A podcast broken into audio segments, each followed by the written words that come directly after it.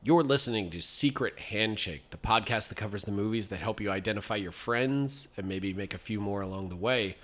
Coming up, Spine Number seven, nineteen eighty-five's The Legend of Billie Jean, possibly the greatest teen movie of all time with Pat Benatar, Helen Slater, Christian Slater, no relation, Keith Gordon, and one of the greatest mall chases you'll ever see in a movie.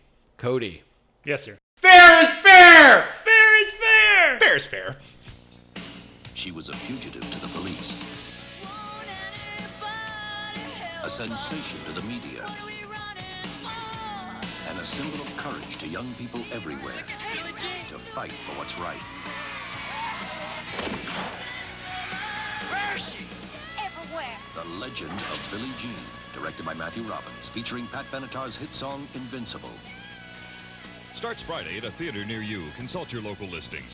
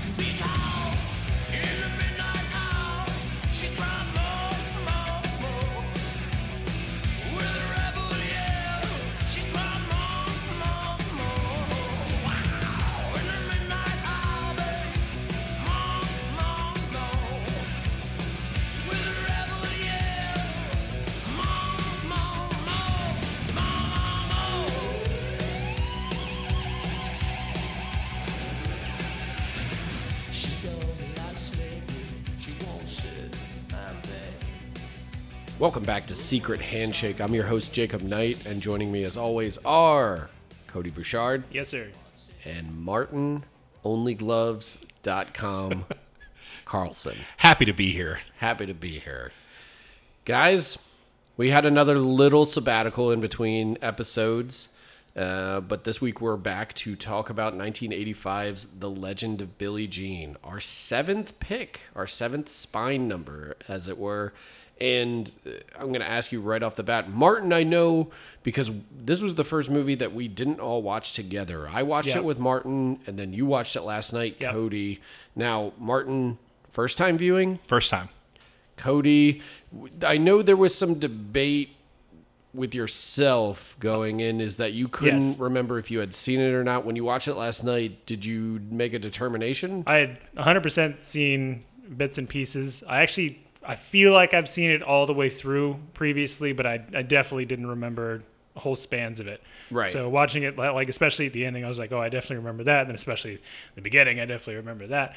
Um, yeah.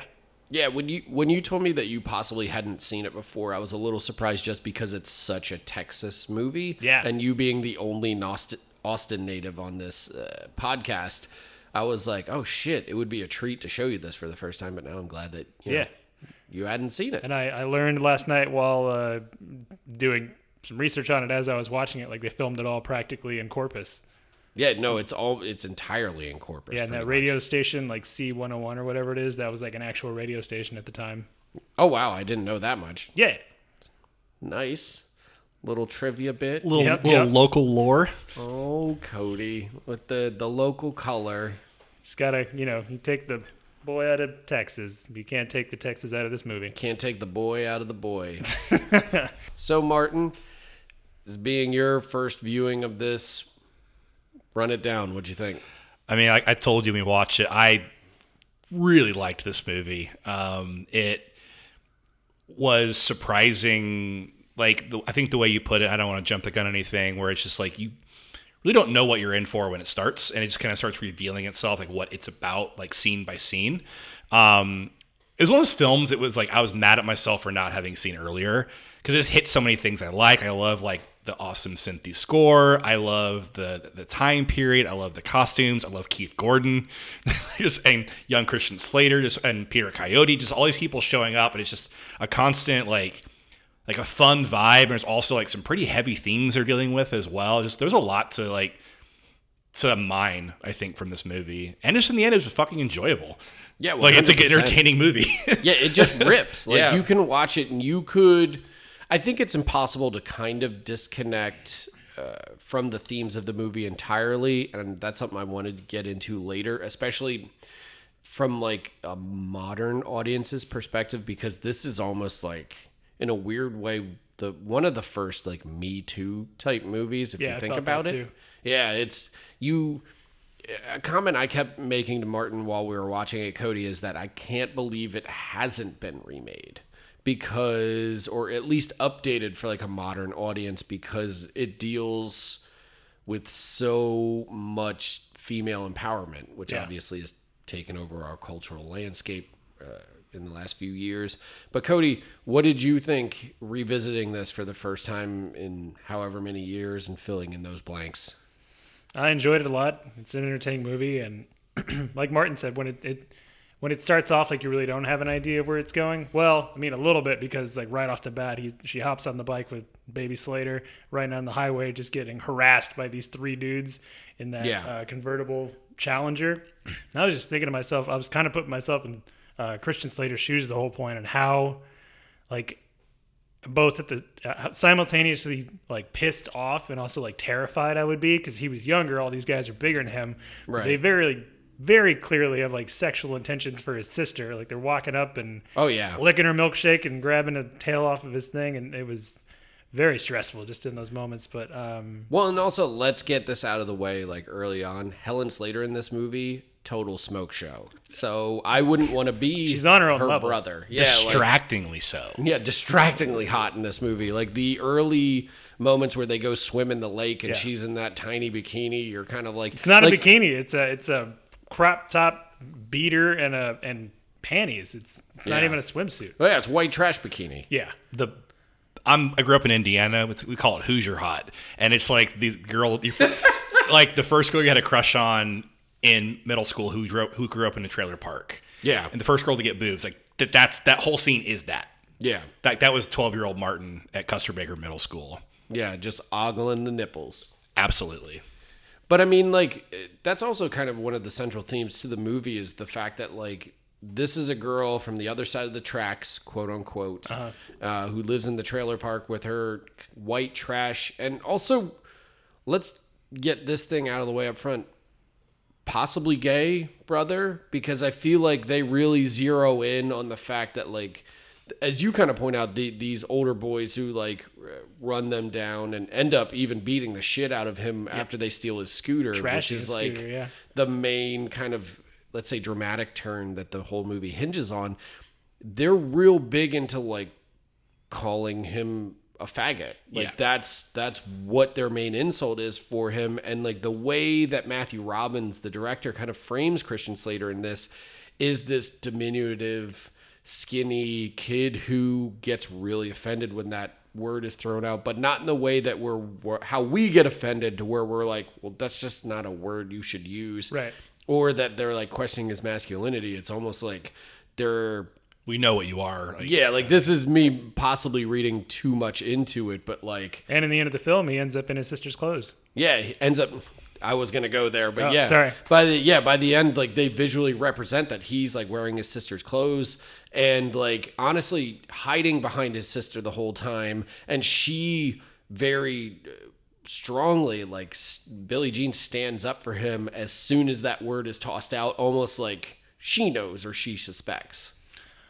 I honestly didn't pick up on a lot of that. I thought he was just a younger brother and she was the uh, central powerhouse in the home. The mom looks to her for uh, yeah. for affirmation of opinions no, of the that's guy true. That's picking the mom up. Yeah, so I, I could d- totally be reading way too much into this, but I've also watched this movie twenty times. And he's got a poster in his room of the, uh, you know, the, the what, what did the poster say? The, the the fresh slopes of what are the clear, sl- it was, yeah, all they, he they were alluding to, do- to the, the model being cleanly shaven, but Yeah, all, but all he wants to go to is, it, it's like a, a girl skiing, and it's like the fresh slopes of Vermont. Fresh slopes, that's what, yeah. Yeah, yeah I, I think it's hard to tell. I mean, I think it's interesting to like read it as like, in a queer perspective, like to do a, a reading of the film. It seems not intentional to me, because I think it is a, a, a of the time that word was used often oh, right. sure. in eighties films, and it was, yeah. it was usually to younger guys by the bully. It's used like so much, like like Monster Squad. You know, they well, say Christine, we're going to talk about uh, Keith Gordon a lot during this episode, and one of his greatest roles, Christine. Yeah, the word faggot is thrown out as the main insult towards him, and he's clearly not gay. So, like, yeah, you could be right, and it could just be a product of the times. But like, I think it's interesting to kind of look at, at yeah. it through that prism. Absolutely, and I think like like you're both saying like they're then having him in the dress, like you're like, wow, like even if it wasn't intentional, it's being worked out in the film, like in the background. Yeah. You know, it's like subconsciously. And maybe even that was a stronger theme. Because that's the, the only thing I take issue with is saying that in terms of saying it's a product of the time is because this movie is so, it has such a hard progressive bent in terms of the themes that it's uh, pursuing, especially in terms of like uh, feminist empowerment. Um, and as I kept saying to you, and, and you kind of said at the top, is that the movie takes a minute to to really reveal what it's about, but that's one of the things I love about it is that with each act, it just narrows and narrows and narrows and becomes just a bit more myopic until you realize you're like, oh, this isn't just an outlaw story. It's not just a teen movie. It's not just a kids on the run story. It's about creating a feminist icon for kids to find their own voice through. And I think if you apply the idea that maybe Christian Slater's character is gay, it's also like she's a beacon for anybody who's ever felt like repressed or, or oppressed by like these domineering patriarchal forces in society that end up trying to rape her. Because that's the other thing is this whole movie hinges on a bike getting stolen and then a guy essentially trying to sexually assault Billie Jean. Uh, a bike being stolen by a guy that definitely wants to yeah. sexually assault Billie Jean, and then his father sexually assaulting her in an yeah. upstairs loft area of a very beach store. What, yeah, that's the thing is that, well, that was the thing me and Martin were talking about is that, and you kind of hit on with saying it was shot so much in Corpus Christi on location, mm-hmm. is it gets into that idea of like Corpus Christi and Port Aransas as like this beach town, this kind of shitty white trash yeah. beach. It's not attractive. Um, yeah, it's not attractive at all. Because she's the, from the wrong side of the tracks, but the right side of the tracks is the guy that owns like a glorified bait shop. Yeah. Who he owns like, okay, so I didn't grow up in Texas. I grew up on the East Coast, and I spent summers in southern Delaware. Yeah. Uh, that's where I went I to hear the, the beach. beaches are beautiful. Yeah, the beaches are beautiful, but they're kind of like Port Aransas. They're a little trashy, or maybe Jersey's probably a better... Virginia Beach kind of shit. Yeah, Virginia yeah. Beach is oh definitely That's... one-to-one, or like Myrtle Beach, yeah. to where there's Woof. a tackiness to it, and he, the main antagonist, like he runs a... It's almost like a souvenir shop. Like if you were yeah. to go and just be like... You would get one of those tacky shirts that's basically like... Well, it's got to be five o'clock somewhere, and it's like margaritas clinking yeah. or like Jimmy Buffett bottles. Yeah, yeah, yeah, exactly. Parrot it also makes sense country. As to why he was able to get like so much paraphernalia printed up for glorifying Billie Jean. Or- yeah, well, because he's an entrepreneur. Like he is that like shitty low level entrepreneur who's like always looking to make a buck, and so yeah. it's like the weird like like you're talking, Jacob, about themes of the film and like the fact that he gets to like own her image. Yeah. You know, he gets this image, this like very sexualized image of an underage girl, and is making like thousands of dollars. Really, it it's instantly really gross. starts instantly starts printing T-shirts and even po- there's that poster because his son early on in the film when they're basically chasing them down, they Hubie? confront them. Yeah, Hubie, Hubie Pyatt, like confronts them at the lake.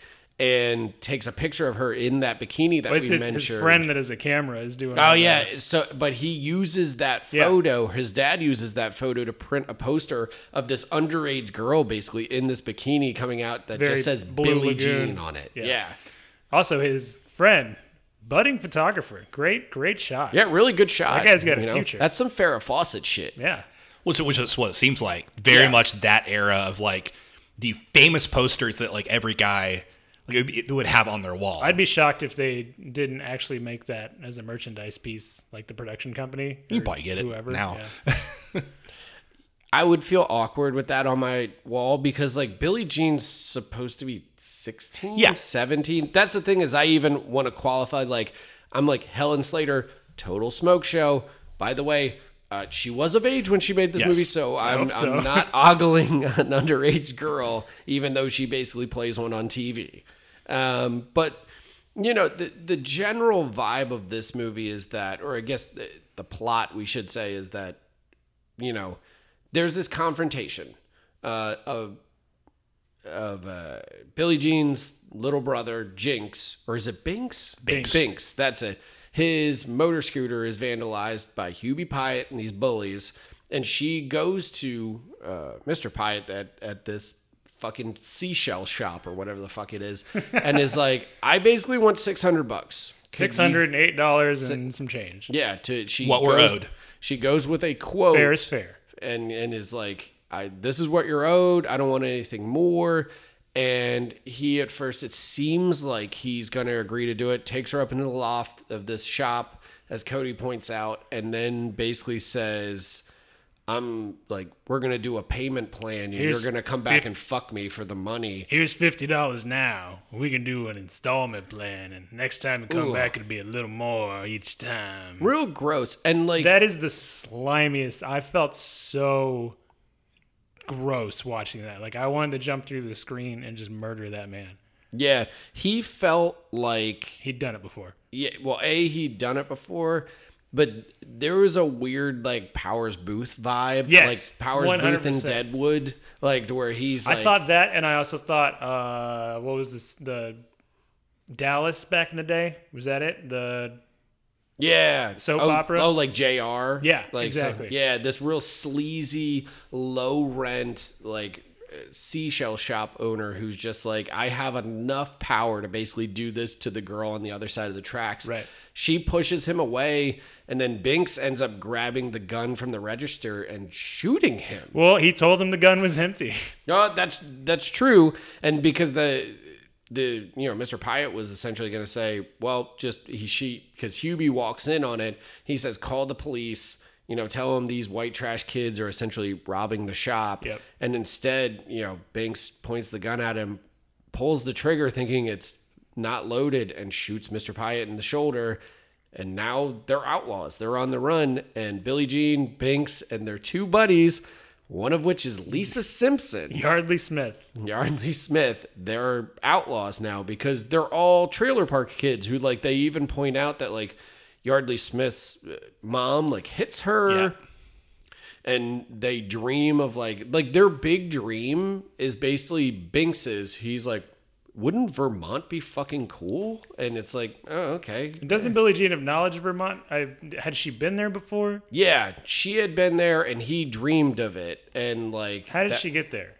I don't know. I that was one of the trip with Dad. Maybe he died skiing, and yeah, like he maybe, didn't have life insurance, and he was the breadwinner, so they ended up in the trailer park. But that's kind of the thing is there's a there's a couple moments in this that always made me wonder if there was a longer cut or if there was stuff in the script that maybe like some shading that had gotten cut out. And that's also with like Binx's sexuality. It feels like hinted at, but maybe like it was lost on the editing floor or rewrites or something. Because like yeah. How did Billie Jean go to Vermont? Like, I don't know. The only thing that I've read of being edited out was a uh, a dance sequence that they filmed, and I'm guessing it takes place in that like underground warehouse yep. where she's getting switched around from transport to transport. Oh yeah, yeah. Because she, she like comes down. There's people on the second level and the first level, and she like just kind of stands in the center of the lower level and like turns and faces camera, and it's like we're about to bust out into a move. I could, and then it. Cuts to the next scene. Yeah, I think the Vermont thing is just—it's definitely a, um, it's a it's a Western cliche where there's the classic thing of like someday we're gonna go to. There's a better life. There's a better life. It's like, we're gonna go to, or it's like, or or even we'll make it to the Colorado territory. Or or they'll even say, or you know, it's the classic thing in Point Break. It's like we're gonna go to Mexico, buddy. We're drinking margaritas by the seashore. It's like that mentality of a beautiful place or, after all this shit. Or like how Point Break ends with the Australian yeah. giant wave to where it's like, here's this mythical thing in our minds. And and we're here. In the weird way, like, both of these movies realize it, because, not to jump ahead too far, they do end up getting to Vermont at the end, um, yeah. which is a nice little uh, kind of ending or cap to the movie. But in between, the more interesting thing, ha- this is one of those movies to where, like, the destination is not the point of it. Yeah. It's the entire journey, because as they go, they're pursued by a detective played by Peter Coyote, who's fucking awesome in this movie. Great casting.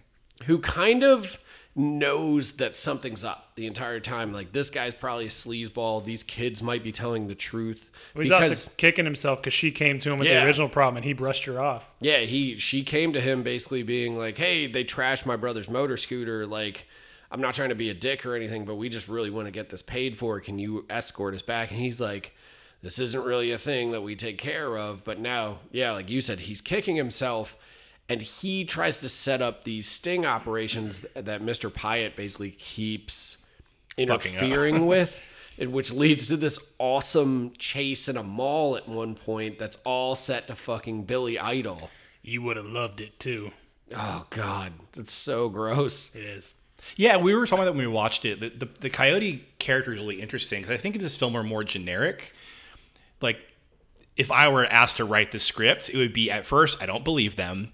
But the, we know he's a good guy, and he's slowly learning that these people are okay. It's like, no, right off the bat. Kind of like a Joseph Campbell type thing. Yeah, like the, just the, the, class, the classic like hero's journey. But for him, just like, you have those characters where it's like the good adult who slowly is like, oh, I was wrong. And this one is yeah. like, no, he's pretty much on board from the beginning. That's like not the point. I guess this is actually a good segue, because the huge theme of the film actually hinges on Billie Jean seeing a movie for the first time. Because at a certain point, Um, they get to, let's say, the richer parts of Texas, yeah. which is uh, right outside of Dallas. It's almost like an outside of Dallas suburb. Probably Houston. Although, yeah, Houston, because geographically that yeah. would pan out more. Um, but they also make it seem like that's right down the road, and it is not. It is not at all. It's like a three-hour drive. When they're so, doing the whole herd jumping from transport to transport to transport thing, it feels like it's supposed to be bigger than it is, maybe, but realistically, they're in like a six-block radius of like that small town. She's just trying to find her brother. Yeah. And all along the way, though, she's starting to get recognized by basically the local kids. Uh, and um, what's the word? Emulated? Emu- well, yeah, emulated to a certain degree. That doesn't mean set on fire, right? What's set on fire? That's immolated. Thank you. Yeah. I didn't want to say that. So right. You're right. Like being copied, and, and you start to see her movement. She becomes an icon. She becomes an icon, and she and barely uh, slips the cops from the, the mansion, and she's running, and she's going down the street, and a car pulls up, and she looks in kind of confused, and you think it's going to be like uh, her brother and whoever in a car, or like an then, adult trying to ca- like catch her and like, yeah, turn her in. Cuts over, and it's another teenage girl that looks like she could be her little sister. She's like, come yeah. on, get in. It almost becomes this weird underground railroad of like teenagers who just want to do nothing but help. Yeah. Uh, the you know Billie Jean out and. Yeah. The title becomes more and more clear to you, or like literal, because she becomes a legend. And then for me, the most interesting part of the movie happens when she meets Keith Gordon's character, who's a rich kid all by himself, who's the son of the attorney general. Dean Stockwell. Dean Stockwell. God bless him. Who just shows up just like he's on a break from shooting Blue Velvet and is like, yeah, or sure, Quantum whatever. Leap. Or Quantum Leap. And, you know, but Keith Gordon's basically this rich kid in this mansion all by himself. He's a film student. And, you know, Billie Jean is instantly intrigued by him, but is more intrigued by what he's watching, which is Carl Dreher's The Passion of Joan of Arc. And the entire movie hinges on the idea of Billie Jean seeing Joan of Arc, having never known about Joan of Arc, which at, I'm not going to lie. The first time I watched this, I thought was kind of weird. I was like, ah, here's this teenage girl, maybe seventeen, eighteen or whatever, has never, you know, basically heard of Joan of Arc in history class. But then I thought, oh, she went through the Texas public educational system.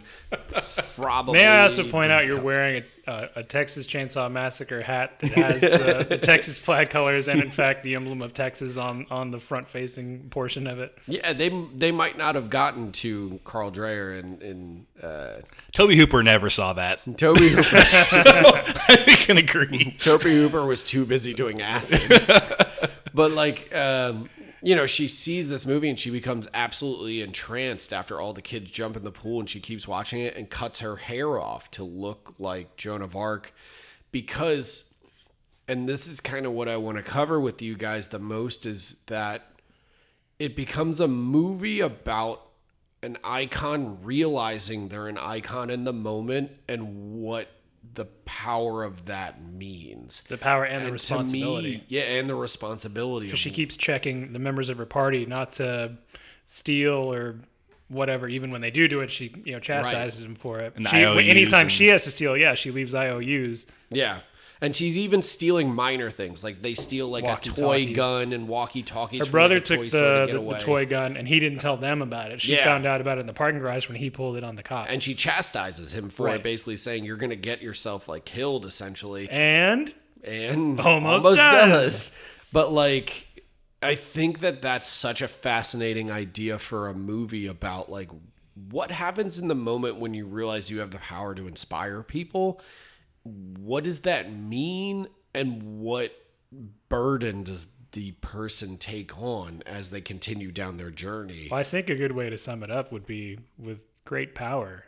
Oh, fuck. Comes great responsibility. Inse- yeah. And now, instead of Stan Lee, I was going to go Nico Kazantzakis and go like fucking um, Last Temptation of Christ, which is like an interesting look at like a neurotic view of Jesus and this person who's like a human who's like, shit, I have a lot of power. Oh, wow. I'd never actually made the connection between the two movies before. That's actually really good. But there's a similar scene where he does one of his first speeches and they go off and start breaking shit.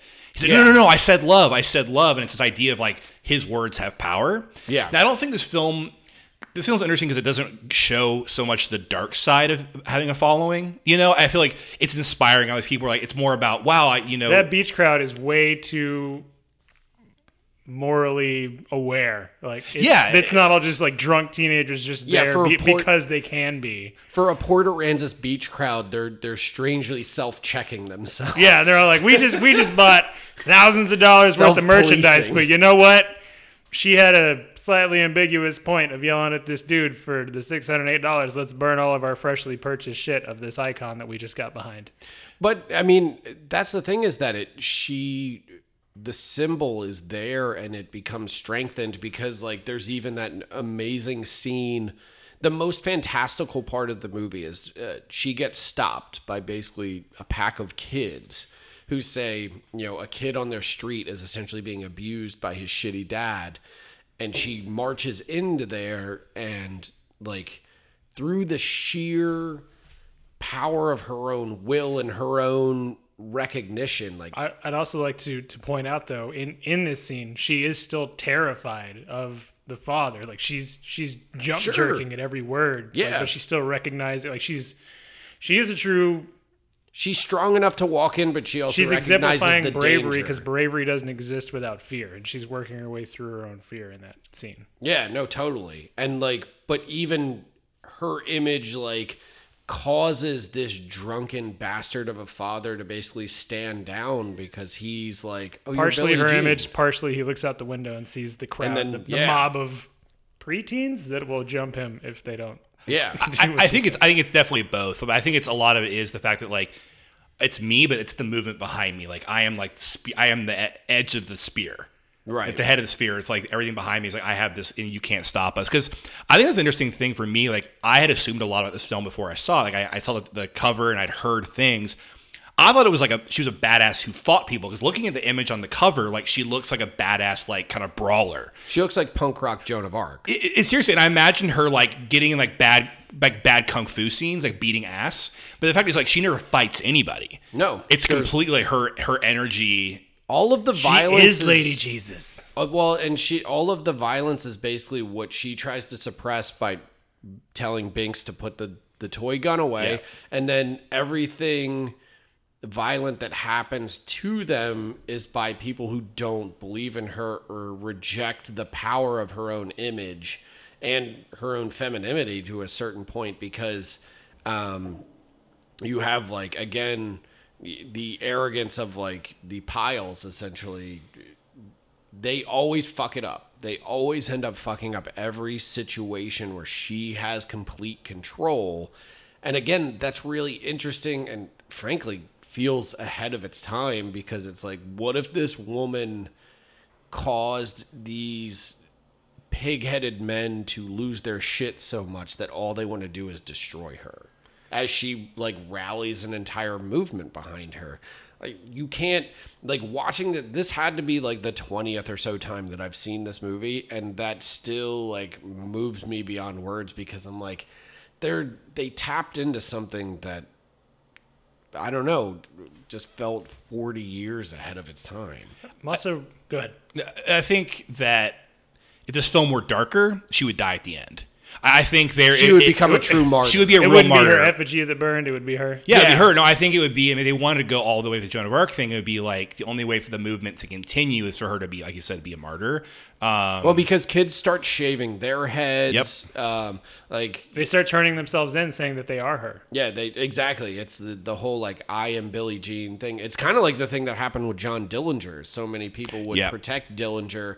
Like in his the peak of his days, where he had his own like kind of underground system of of shelters that he hid out in, and even when, you know, it came he came close to getting caught a lot of the time, he would have people who would turn themselves in in his place because they didn't want his legend to die. And this is something very similar to that. And Jesse James as well. I mean, it definitely is. I mean, it is an outlaw film, like you said, right? It's yeah. Like, it's that kind of, you have a lot of the tropes from true outlaw narratives, like from from the past, like you said, Dillinger and Jesse James, where they became public figures who, now Dillinger and Jesse James were murderers, like while she is not, but they were like representing, like you have like Depression era Dillinger basically saying, let's take some money back from the fucking bigwigs. Same with Jesse James, is like this Confederate guy. He's like, let's take back what was taken from us. Yeah, and I mean, know, and, and representing and again, something. Well, and again, this entire movie hinges on a, you know, relatively rich guy denying them a six hundred dollars bill for a motor scooter. So there is a class element to this narrative the entire time of what if this girl rose up from the trailer park essentially and became the next social movement. So I had a thought as we were talking about this just now, and I was realizing that um, all of the people that follow her and everybody that's like real, and she she is on the side of right. Like, they didn't do anything wrong in the situation. Everything that's been done wrong was either by the, the older boys, the son of Pyle, yeah, and uh, and the adults, with the exception of the sheriff. So I feel like maybe one of the messages they're also trying to say is like the older generation needs to listen to the younger generation. Like, maybe they have better oh, ideas. Oh yeah, one hundred percent. Yeah. And a lot of eighties films were doing, like, like Reagan-era films, like, thematically, there's a lot of, like, youths where it's, like, listen to us, please. You know, yeah. the, the kids are all right. Or not all right, to a certain degree, because there's, you know, I don't want to jump ahead into double features quite yet, but, like, if you looked at stuff like this, or a movie you got me to watch recently, okay, River's Edge, yep.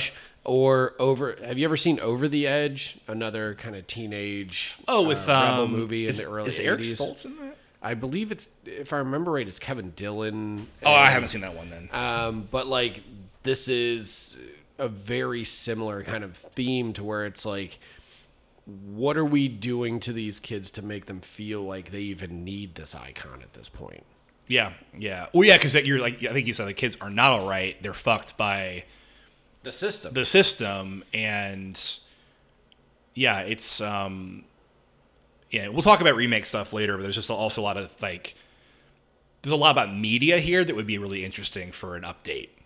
Because it's all T V in this, but it's like now with social media and the way people are Instagram influencers and the way that you can be, you know. Yeah, it, I yeah. If, if, you were up, if you were updating it, I would say you can't ignore it. Well, and I like where Cody just went, though. The corporatized version of this, that's the pile. That's right. Him yeah, one hundred percent. Yeah, printing those T-shirts and making money off of her image. Because, without again, the license to do so. Yeah, we're watching like the way that an image can off be interpreted. Off of a very interpret- pornographic image of an underage girl. Yeah. It's infuriating. Well, it's all, I was so mad about it. It's the that. literal perversion of an image. It's like, how is an image per- interpreted for power as opposed to being perverted for money? So it's like, here's this older pig-headed generation that's like, what if I took her image and use it to tell, sell T-shirts, where the kids are basically shaving their heads and, and throwing their fists in the air and screaming, because the, one of the things that helps them go, let's say, viral before viral was a thing, is that Keith Gordon picks up his camera and they film fake hostage videos with him being their hostage.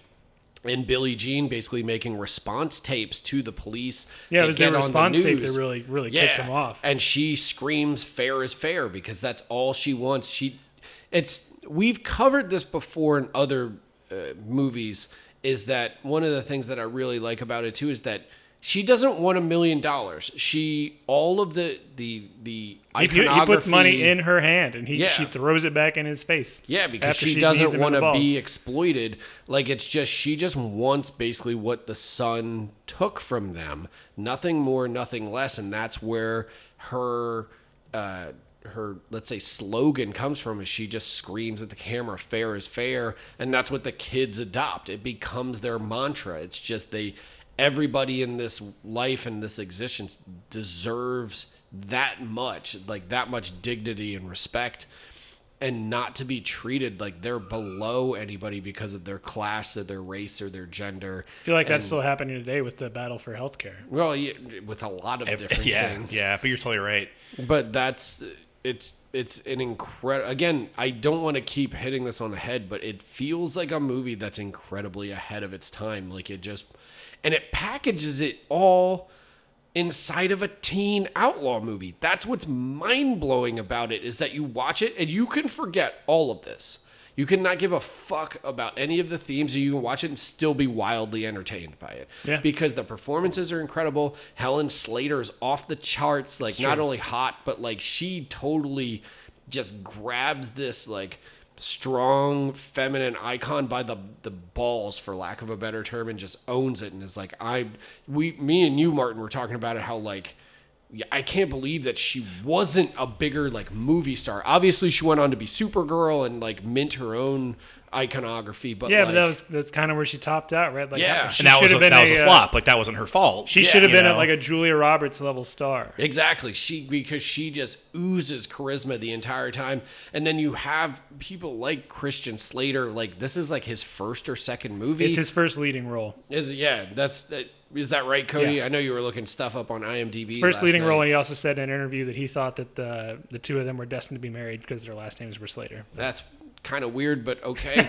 um, but you have Keith Gordon at kind of the height of his powers, because you you have Dressed to Kill, Christine, and then you're right before Back to School. He yeah. has the best, and not not not far after Jaws two. Not, oh yeah, you Jaws know? two. I always forget about Jaws two. Which so is that rated. I was going to bring up in a.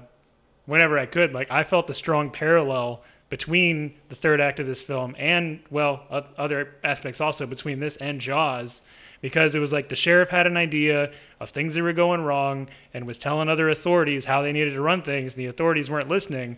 And so he was telling, you know, we need to shut this down or whatever. And the uh, attorney general wannabe, the guy's dad, was like, no, we're doing this. We're bringing the cops in and stuff. And then it ended up with blood on the beach. Yeah. And they just needed to put an air tank in the patriarchy's mouth and blow it the fuck up. Boom-blam! Yeah, I think like we, we mentioned a couple times watching those, just how much, like, you said it's an outlaw film, but it's also like, because it's an outlaw film, it's a Western. There's a lot of elements yeah. of that. And I think like, I love, like you were saying, I really love the, you know, fair is fair thing. And it's like, I want, you know, six hundred eight dollars. And that's, you know, again, that's, that's thief, right? It's like, I'm owed this many dollars. Yeah, exactly. I'm not trying to exploit you or extort you. I did the work. This is mine. Give it to me. Yeah, that's what I was going to say, that we had talked about this before. Like, even, like, noir-type characters like Parker. Yes. From, uh, all those old novels and movies yep. as well. As like, he never wanted more than what was owed to him. And that's that's a very uh, kind of solid trope of the Western mm-hmm. and noir drama. Honor genre. Code kind of shit, yeah, right? Exactly. Like, it's like she's, Mickey Rourke in Sin City. Yeah, well. I'm not sure it goes to the money thing, how much there, he's owed. He just seems to have like a neutral morality. Why would you compare Helen Slater to Mickey Rourke? I don't You're know, just man. an animal. These things just come into my mind, and I feel the need to share them. A beautiful angel and a broken down piece of meat. Mm. All right, but before we get too wild and off the charts, do we want to get into questions? Absolutely. Let's do it. Mm.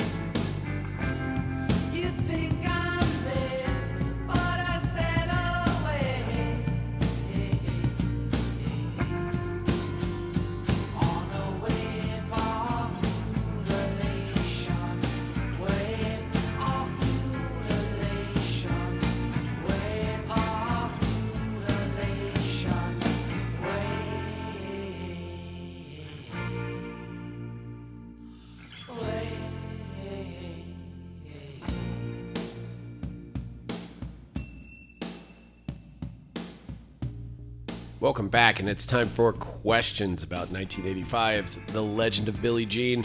Martin, I'm going to pose this one to you first. Sure.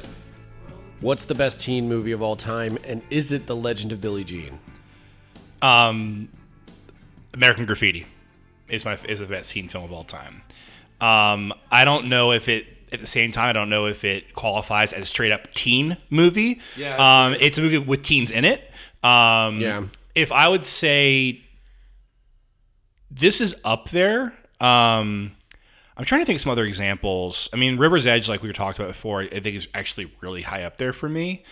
Um, when you have like Rebel Without a Cause, which is like the ultimate teen movie um, about the generational gap. Yeah, which is kind of what River's Edge was being compared to in the eighties. They, they, yeah, they said this is like the eighties. Their answer to that is like, you know, here's a generation you don't understand, and here's a movie that's going to show what that is. And the and the separation between the parents and the kids. Um, I'm trying to think of other like just straight up teen movies. Fast Times. If that's oh man, if that's a, if we're gonna count that, I think I would say Fast Times and how is that not a teen movie? Well, I was gonna say if that is, I think American Graffiti is as well. Yeah, you know. So per- I like if I were to pick, like Billie Jean would be in there. Stuff like Perks of Being a Wallflower. Dazed and Confused. Dazed and Confused. Um, Oh God, the Cannon one that was the the remake of the Israeli picture, um, uh, Last American Virgin. Yep. Um, what else ranks very high? Cody, what other teen movies? Ferris Bueller's Day Off. Oh fuck you! Come on, it, I mean, it, Hughes Hughes in general was rocking it, the teen it, thing. It deals, well, yeah, Hughes. It deals with that that that window between being a child in in your parents' bosom and and then going out into the real world, but also dealing with your your parents as human beings that are flawed. They're, you know, when you're growing up, you view your your parents as this these I don't know Olympus godlike un- unfallible entities because they're raising you and protecting you. But then as you're branching out on your own and and imagining the world beyond, and you're excited to go there, but it's also a little bit scary, and you also have to come to terms with like who you are and and who you're gonna be and who you're with, and you have, and that your friends are going to be moving away because of the circumstance, and that life is just a, a river that keeps on flowing, and every now and then you got to stop and, and look around, otherwise it'll just pass you by. All right, I'm going to open a door for a possibly lengthy tangent or side conversation, as as it were. I don't like John Hughes movies. That's fine. Discuss. Um, what don't you like about them? Yeah, let's start with that. I think John Hughes movies have been vastly overvalued in terms of, while I think he obviously minted a voice that spoke to a certain generation and contained a certain number of truths that obviously like Cody just kind of clung onto from his, his overall filmography. Um, I think they're too fantastical for me in terms of like they present a youth that I like frankly didn't connect with, because like even though I grew up in the suburbs and like n- hung out with like mostly white kids, like I think it's weird that there's no black people in John Hughes movies, and I'm not trying to be like woke or anything, but like it's just not a reflection of like the reality that I existed in. And also they all felt like rich people movies to me. Like they were all rich smart kids with rich people problems. I mean, obviously Pretty in Pink, which is probably why that's my favorite movie. And he didn't direct it. It's and, Deutsch, so yeah, yeah. Like, that's my favorite of his films, but that dealt with, again, kind of like Legend of Billie Jean, a girl from the other side of the tracks who is finding her own voice, um, also has a killer Harry Dean Stanton performance in it. Um, but it's just Hughes, I've always felt, has been overvalued for success as opposed to making movies that are good. Well, I, I think I like I'm not a diehard Hughes fan. Like I really love Breakfast Club, and Ugh. it's just I, I just no. I like I just it's one of the films I like spending. The, this is gonna sound like cheesy. I like spending the day with the characters. I like films that take place in one day or one night. Okay. I like the kind of setting, like um, bottle episode type things. Yeah, yeah, and I like. I like Ferris Bueller's Day Off. Um, I love Weird Science.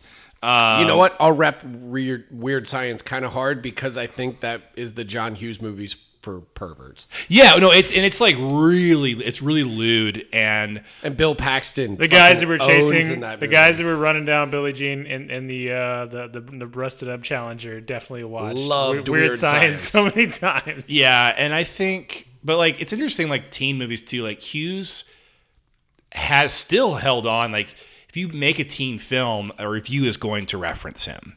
Like it's this whole thing of like it's very Hughesian, or you know, it's a John Hughes type thing. Mm. But I think Cameron Crowe probably can take as much credit. Well, there's because another have, great one is you have Say Anything. I, I was going to say, because Say Anything, and you have like, if you have Fast Times to Say Anything is these two like eighties, like just huge, really influential films. But like you were saying about Pretty in Pink, like you have these elements of like class that they bring in and kind of, and you have Harry Dean Stanton who always elevates a film. And like Say Anything, you have like fucking like, you know, insider trading with like her dad going to jail, like real world shit. Like I never comes liked, in. I never liked that subplot. It's Be- weird, but it's like they're trying for something. Because isn't that they like, bring the like you said they're bringing the real world into it? Yeah, but real world. But wasn't that it. the whole? Uh, if I remember right, there was that et- episode of the Rewatchables recently where Judd Apatow was on there, and he explained that like the origin of that movie was like. Um, from uh, James L. Brooks basically thought about the idea of like, what if you told a story about a girl who seems perfect, but whose life is really kind of crashing down around her, and her like dad was re- like that who she idolized was really the villain. Like, what if you told a, like a story from that point of view, which I so, always liked. Meadow Soprano. Uh, yeah, kind of, but without like the gangster element, you know, or or if you. Probably more apt is like uh, Don Draper's daughter. Uh, like, what yeah. if we watched an, an entire series from the point of, uh, you know, Little Draper's, Little Sally? Yeah. So, like, I always liked that idea. I just don't think the insider trading stuff in Say Anything works for me one hundred percent because it almost feels like it comes from a different movie. It kind of comes out of it kind of comes out of nowhere where you have this straight up kind of like. And, it, and it's a little bit, it's Cameron Crowe, I think, does get a little bit more nuanced with romance, and it doesn't follow this, like, straight path. Sure. The way that, like, Hughes does. Yeah. Um, Which is another thing I don't like about his movies. They're they're all meet-cutes. It's, like, it, the almost very definition of meet-cute, like, fantastical romance. Nah, Ferris and Sloan were already together.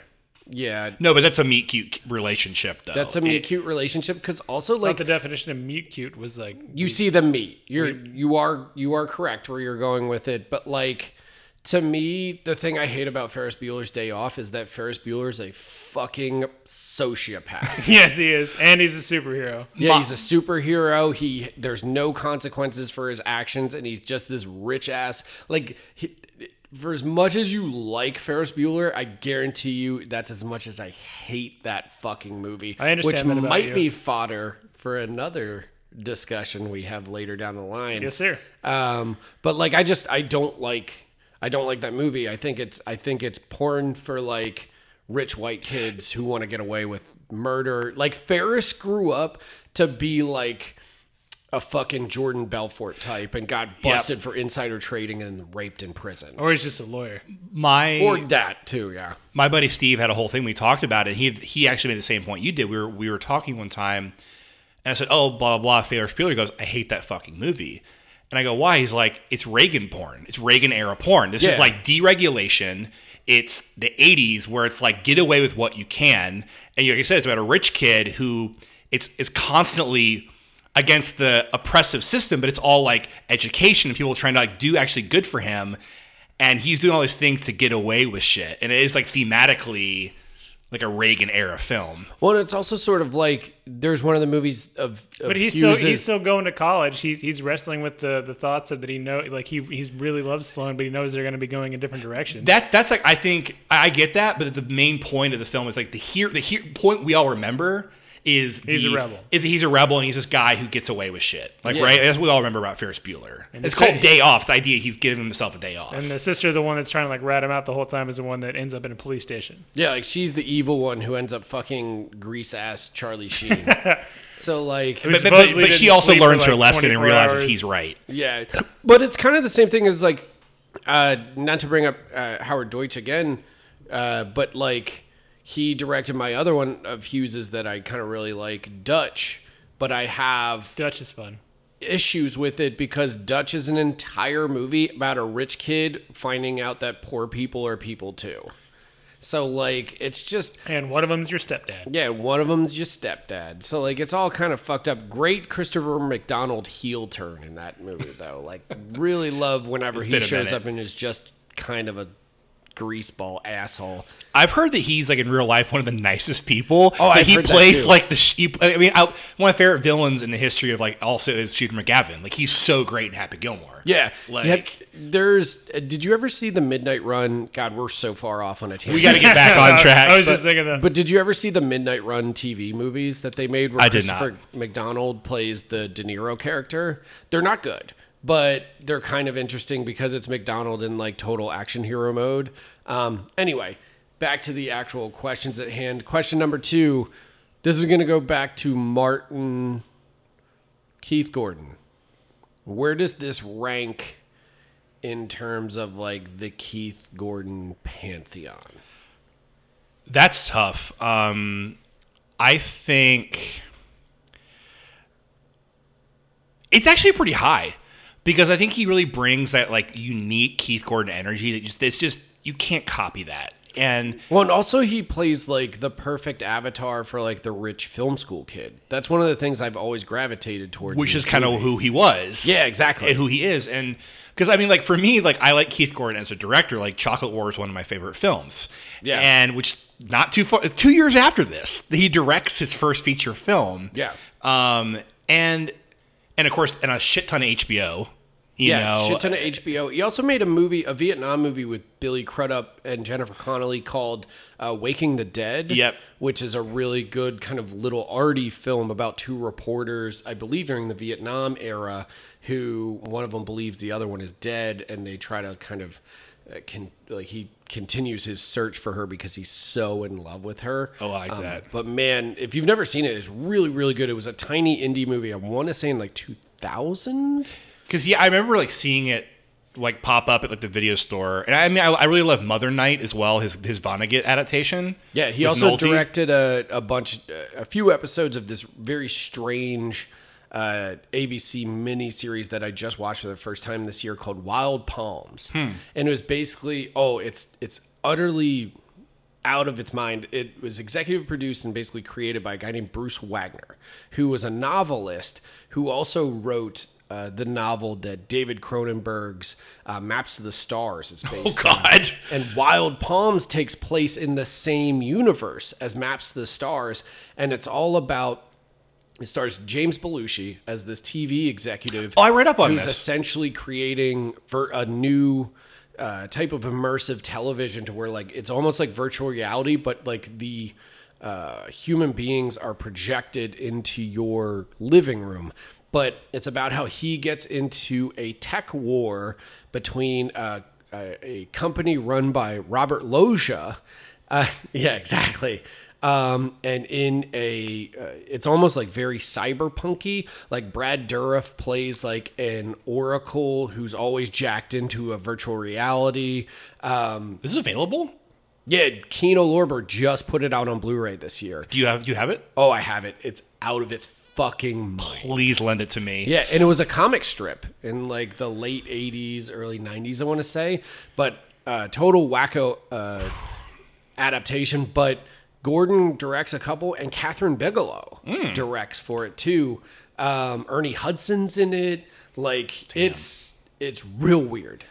Um, as an actor. I would say the top three would be Christine's number one. I just think you can't beat Arnie. I mean, it's just so like... More than Dressed to Kill? Yes, for me. Ooh. I would say Dressed to Kill second, and then this. Yeah, it's tough for me just as the big De Palma-phile that I am yeah. uh, of Keith Gordon playing young Brian, like basically an autobiographical like pulp version of young Brian De Palma. Like that's tough for me to top. Although I have to admit... Back to School. That's high up there. Yeah. Oh, Rodney Dangerfield? Yeah. Oh, he Keith plays Gordon his son. plays his son. I didn't even realize and that. And then Robert Downey Junior is his best friend. Yeah. R D J two. Yeah, that, um, that movie shreds. It's great. Cody. Yeah, so Oingo Boingo doing all the music. Yeah, they do the the live Dead Man's Party, Dead Man's Party rendition at, at the frat party that uh, it's so that, good. that Rodney Dangerfield throws. That uh, sounds amazing. Comedy Central classic.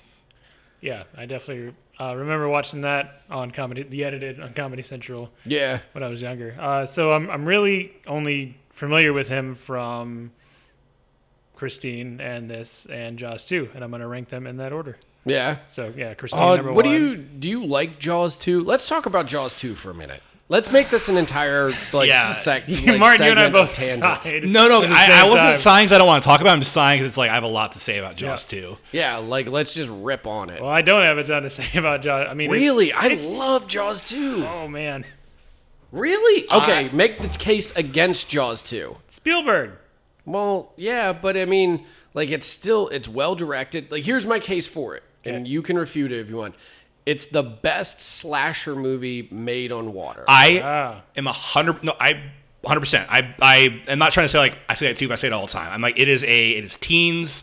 It's a Friday the thirteenth movie. Only Jason Voorhees is a shark. Well, and also and and Loomis and Loomis is Brody. Yeah, it's and awesome. It, it's like from Halloween. So it's like the idea is like you know the kids are off, but he's trying to find out where the monster is and stop it.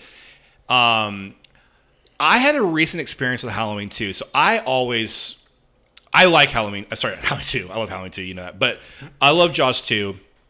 And I think it's a very like underappreciated sequel because I think the instant thought is, yes, it's not Spielberg, but like... I think it really gets overshadowed by its sequels. Really? Well, just... So you like three no, no, no, more? No. I don't mean overshadowed in praise. I mean overshadowed in disdain. And that takes it over as well. Yeah, no, no, yeah. You're totally right, Cody, is that like you could never... It's one of those movies that you look back and you're like, why did they ever think that they could or should make a sequel to Jaws? Because Jaws defined the term blockbuster. Well, yeah, no, but it I mean... It outsold Psycho. It, it, it, no, it, no. It's, it's the film that, that Hitchcock...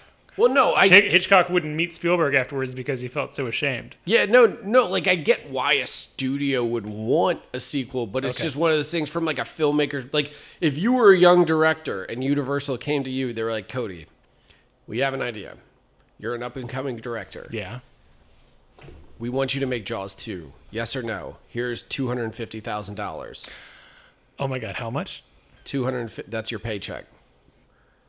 Yes. Chief Brody's coming back. Oh, absolutely. Keith Gordon's in it. He's this young kid. He's up and coming. But Spielberg's not really involved. Yes or no? Can I at least call him and get some notes? No. Sure, I'll do it. All right. No, I I I, I always I've I still like the movie, but I watched it about a month and a half ago, and I was always like, oh man, I love this movie. Like, there's some really great scares in it. I think the death of the um, uh, the scuba divers is great when they come, like with Jaws, like there's like a, yeah. a jump scare with a shark out of out of seaweed. Well, and is, the boat attack where the boat blows up in the beginning is, is fucking awesome. Is nuts. But the pacing of the film, like watching it, I was like, it takes forever to get to like. I thought, for me, my memory, the kids were on the boats to crash together for longer. That's like yeah. ten minutes of the movie. Yeah, that's, that's the worst part of it. It's almost like if a Friday the thirteenth movie, if the kids got to Crystal Lake like two-thirds of the way through. That, it, that's my problem. It's like, once that happens, I'm like in. Like, Brody's showing up, the way he kills the shark, the whole setup. Also, like, and there's just like you were saying, too, like, the fact that they fucking remade made a sequel...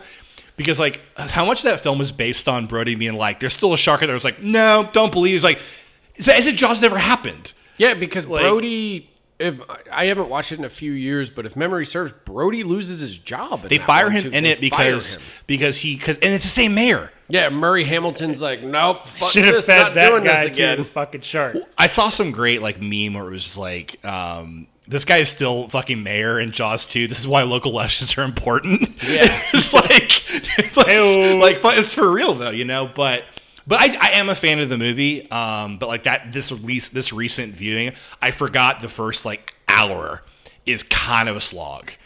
Like, there's a lot of like local politics. They just kind of hang with that because the first one is so perfectly structured. Yeah, you're just waiting for the boat party for Chief Brody's kid to be, basically sneak out and go yes. off with the hot girls and like go to the, the boat party. Um, I agree, but I, I really like that movie. I've watched Jaws two not as many times as Jaws, but I've watched it also it a lot. breaks the, the the primary essential rule of Jaws one, which is don't show the shark. You only see the shark and Jaws one for well, set seven but minutes. But again, it's yeah, it's the slasher movie. It's like it's kind of the same thing as like Friday the thirteenth Part Two, which I just watched last, last night. We just watched six the other night. Five, yeah, five. Yeah. That one. That's so, what I said.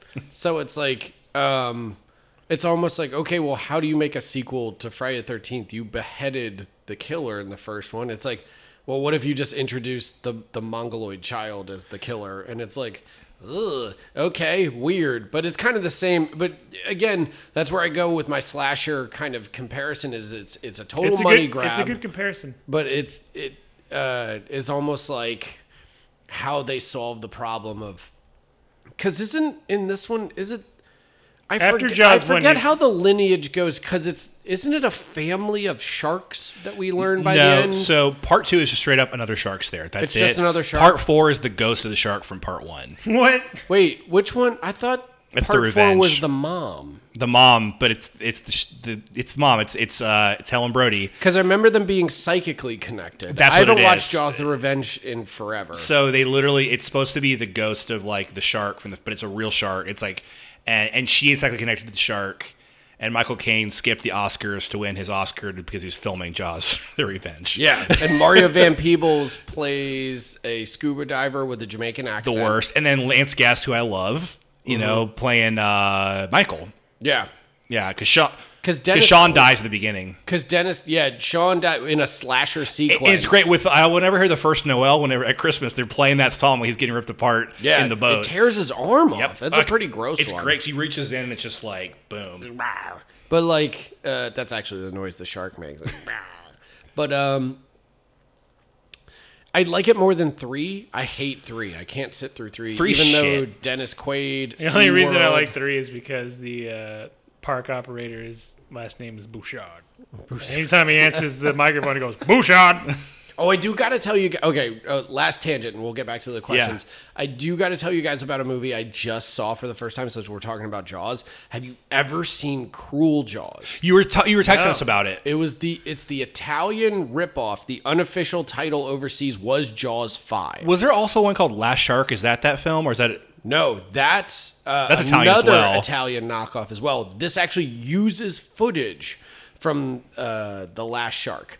Okay, Bruno Mattei, one of the greatest In. ripoff artists of all time, essentially in nineteen ninety-five made Jaws five. It's an unofficial Italian ripoff slash sequel where it's all about a super tiger shark that is released by the that they find out is released by the government is terror like Stop. terrorizing a small town. I can't remember the name of it, but it's basically you might as well just call it Amity.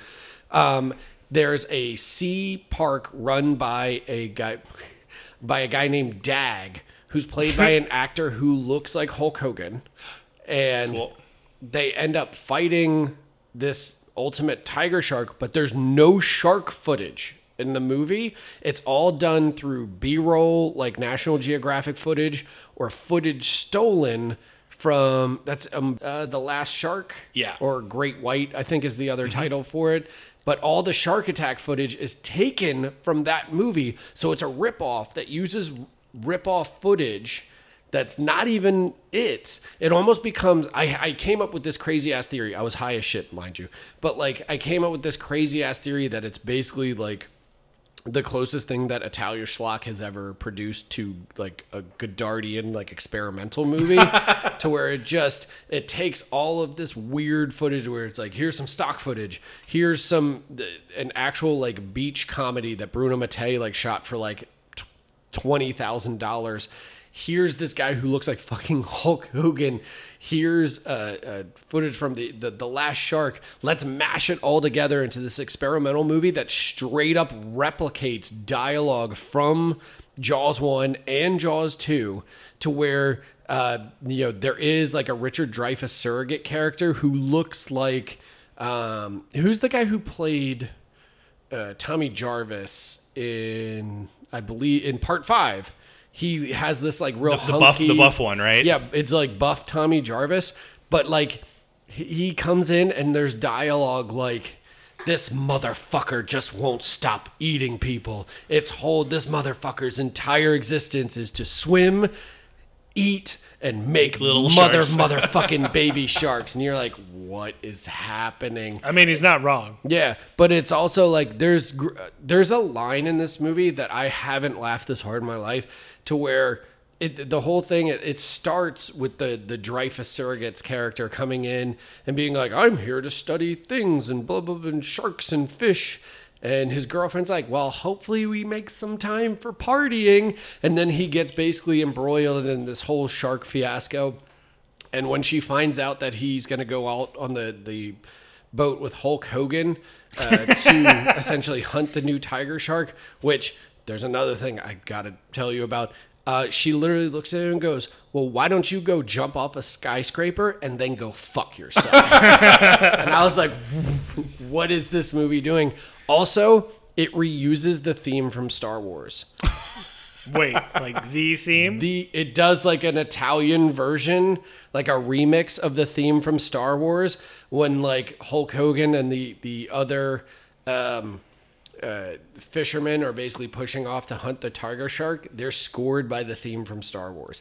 Like, this is like Galaxy Brain ripoff shit, where I was just like, I have to show this to Cody and Martin. That's like some jazz riffing where yeah, they're just like... But that's where I came up with the Godard thing, is yeah. that it, it literally feels like a guy inadvertently doing this. Like, obviously, like, Bruno Mattei is just a total scumbag, but like he... He was just making this movie, and it, it becomes this almost like avant-garde experimental thing. Just like shoveling gabagool in his mouth. Yeah, totally. Hey, hey, gabagool. Oh, oh, and by the uh, by the by the way, there's an entire subplot where the Murray Hamilton, like mayor surrogate, is actually in bed with the local mafia, who comes in and sends the muscle out to to hunt the shark with shotguns. Oh man, it's. Chef's Chef's kiss. kiss. Just magic, magic stuff. Third so, question? Third question is going to be remake. Could you, should you, would you? I feel like this is a good point to kind of get into this because, well, I'm going to ask, you know what, Cody? Could you, would you, should you remake you, Legend of Billie Jean? You addressed this earlier, that you were, you were shocked and surprised it hadn't been... revisited, reimagined, something at, at this point, especially with the Me Too movement going on. Yeah, I, I think you you could, and at, at this point in time, it would be the best point in time. Here's the problem, though. I would only want to see... Well, you know what? Martin, you, you go next, and then I'll give put, my, my issue. You could put the original actress, Slater, in, in the role of the mom in the trailer, being like, honey, do you think this one's going to be a good one? Yeah, I know. You know what's weird is that boyfriend sticks around the entire movie. Yeah, like, he's pretty loyal. He's yes. at the beach party by the end, and he's just this kind of like there. bald like doofus, and he's like, mm, this is fucking wild. I love doing taxes. Yeah. um, I, I think it's definitely worth a remake. Um, yeah. I think that like you said, the, the Me Too themes, but also, again, I think the use of media is how much media is different now, and how much we're, we're so much more um, media gluttons in the way that we use social media to, like, kind of follow other people. I All could right. b- picture her as this online presence. All right, here's... I think they could also even, like, almost Cobra Kai it and, like, stretch it out into... Uh... Like a series? Yeah. Here's my issue, and it's actually with what you just said, is because I almost see, like, unless you got a really great filmmaker oh, yeah. to make this, the modern remake of this becomes like a Netflix movie of the week, mm-hmm. where like fair is fair becomes a hashtag, and it's like, you know, people, as much as I use like, you know, the patriarchy and stuff in our general discussion, like this could real easily become almost like the parody of what Twitter is right now, to where it's like activism is essentially saying smash the patriarchy online, as opposed to actually doing anything about it. Fair is fair would become like a fucking hashtag. The the outlaws, like we would see them through like, you know, cell phone footage and shit like that. There's ways where like I would like this movie, and then there's also ways where I would watch it and be like, no, the left is like, look at these freedom fighters, and the right is like, look at these yeah. anarchists. You, you would need a really intelligent, I think you would need a person who's a fan, I think, first off, of the original, yeah. but who's a fan for the right reason. Right. You know, who's picking up on these themes, because it could very easily become also just have a really kind of a shtick to it, and kind of yeah. be schlock purposely. Because, like, the fact that it is a cult movie is not highly respected by critics, you know, yeah. but, but it was not that time, and it's not, you know... It's become a cult movie for a lot of people, to where like it's become reappraised and rediscovered. Why didn't this movie then, turn into more of a thing? Like it seems like it has all the elements. I think it because we haven't even really gotten to like the Pat Benatar of it all, because yeah. this ha- movie has just like a killer, killer like theme song. Yeah, so something when I watched it last night that I particularly like noted to myself was the first time that you see her when she comes out of the uh, the mansion with the short hair. Oh my god! And she's walking up with the uh, the swimsuit with the sleeves cut off, Incredible. and that, that theme starts playing as she's walking towards them, and they're all like mouth agape. Like I legit got tingles. Yeah, like, back of my neck, ass. down down my spine. Oh, this is a weird movie that I cry a lot at, like and just. And not necessarily because I'm sad or I'm happy, but like it's just it, moving. It's that it, well, it's that like the thing that I love about movies itself is that when you just hit that precise combination of image and sound and like cutting, like it's just when it when it works, it be, it's like magic. And for me, it just becomes utterly overwhelming. And I just I have this. almost Pavlovian response to it. I understand that, that. That's that moment in me for Manhunter where he has the hand on the window. It's that very similar thing where it's like, it's narratively linked as well because it's this moment in the film, but yeah. it's like, but it's like you said, it's image, it's sound, it's it's just like a moment you're like, this is everything I want from cinema right now. Yeah. I, mean, I got chills too. Like you're right, Go. When I saw this is the first time I've seen it, but like I was like, damn, it's just like, and I, I like, oh my. That camera glides it, just over that the, the the shimmering blue like surface of Keith Gordon's pool. It also does a, a, a turnaround. It starts on her face and like follows her. She runs her, her hand through by. her hair. Yeah. Oh my god, it's so fucking. And you're good. Also like, she looks better with short hair than she did with long. How's it possible? Yeah, I mean she looks good regardless, but no. like. Do you, do you think? No, I mean, but I actually agree with you. Martin actually had a similar comment when he was watching it. He was like, "Pixie hair, bro." Well, I think that it's like maybe the quick answer to you saying should it be remade is yes, but they'd probably fuck it up. Like I think that's the that, my, they would my, my lose quick the message. They lose the message, and it just it was like you said, it could vary. And also like not even them losing it, but I think like there's also you have to think about um, like viewership. Like how people will take it. Right. You know, because even if they're trying to present this message, like if it if it lands in a certain way, it could very easily get kind of defanged. Like the sharpness of like its message could go away. You also have yeah. to insert cell phones and social media into Yeah, story. Because obviously you're updating it from the eighties and, and you gotta do the tech. So yeah. you have Who to Who would you do get that. to reprise the uh, or not who would you get to fill the main role? Someone Ooh. new. Well, you think so? Someone you've you've never seen before? I think like an up and I think an up and comer or someone like you know, I I would actually do a person of color. First off, I think to add that element to it, because um, because the, the film is still very like it is still very white, yeah, um, right? You know what? We kind of we had something very close to a remake for this movie. Um, in, when you bring up people of color last year with uh, Queen and Slim. Um, that was also an outlaw movie. Where I thought you were going to say that other the Beale Street one.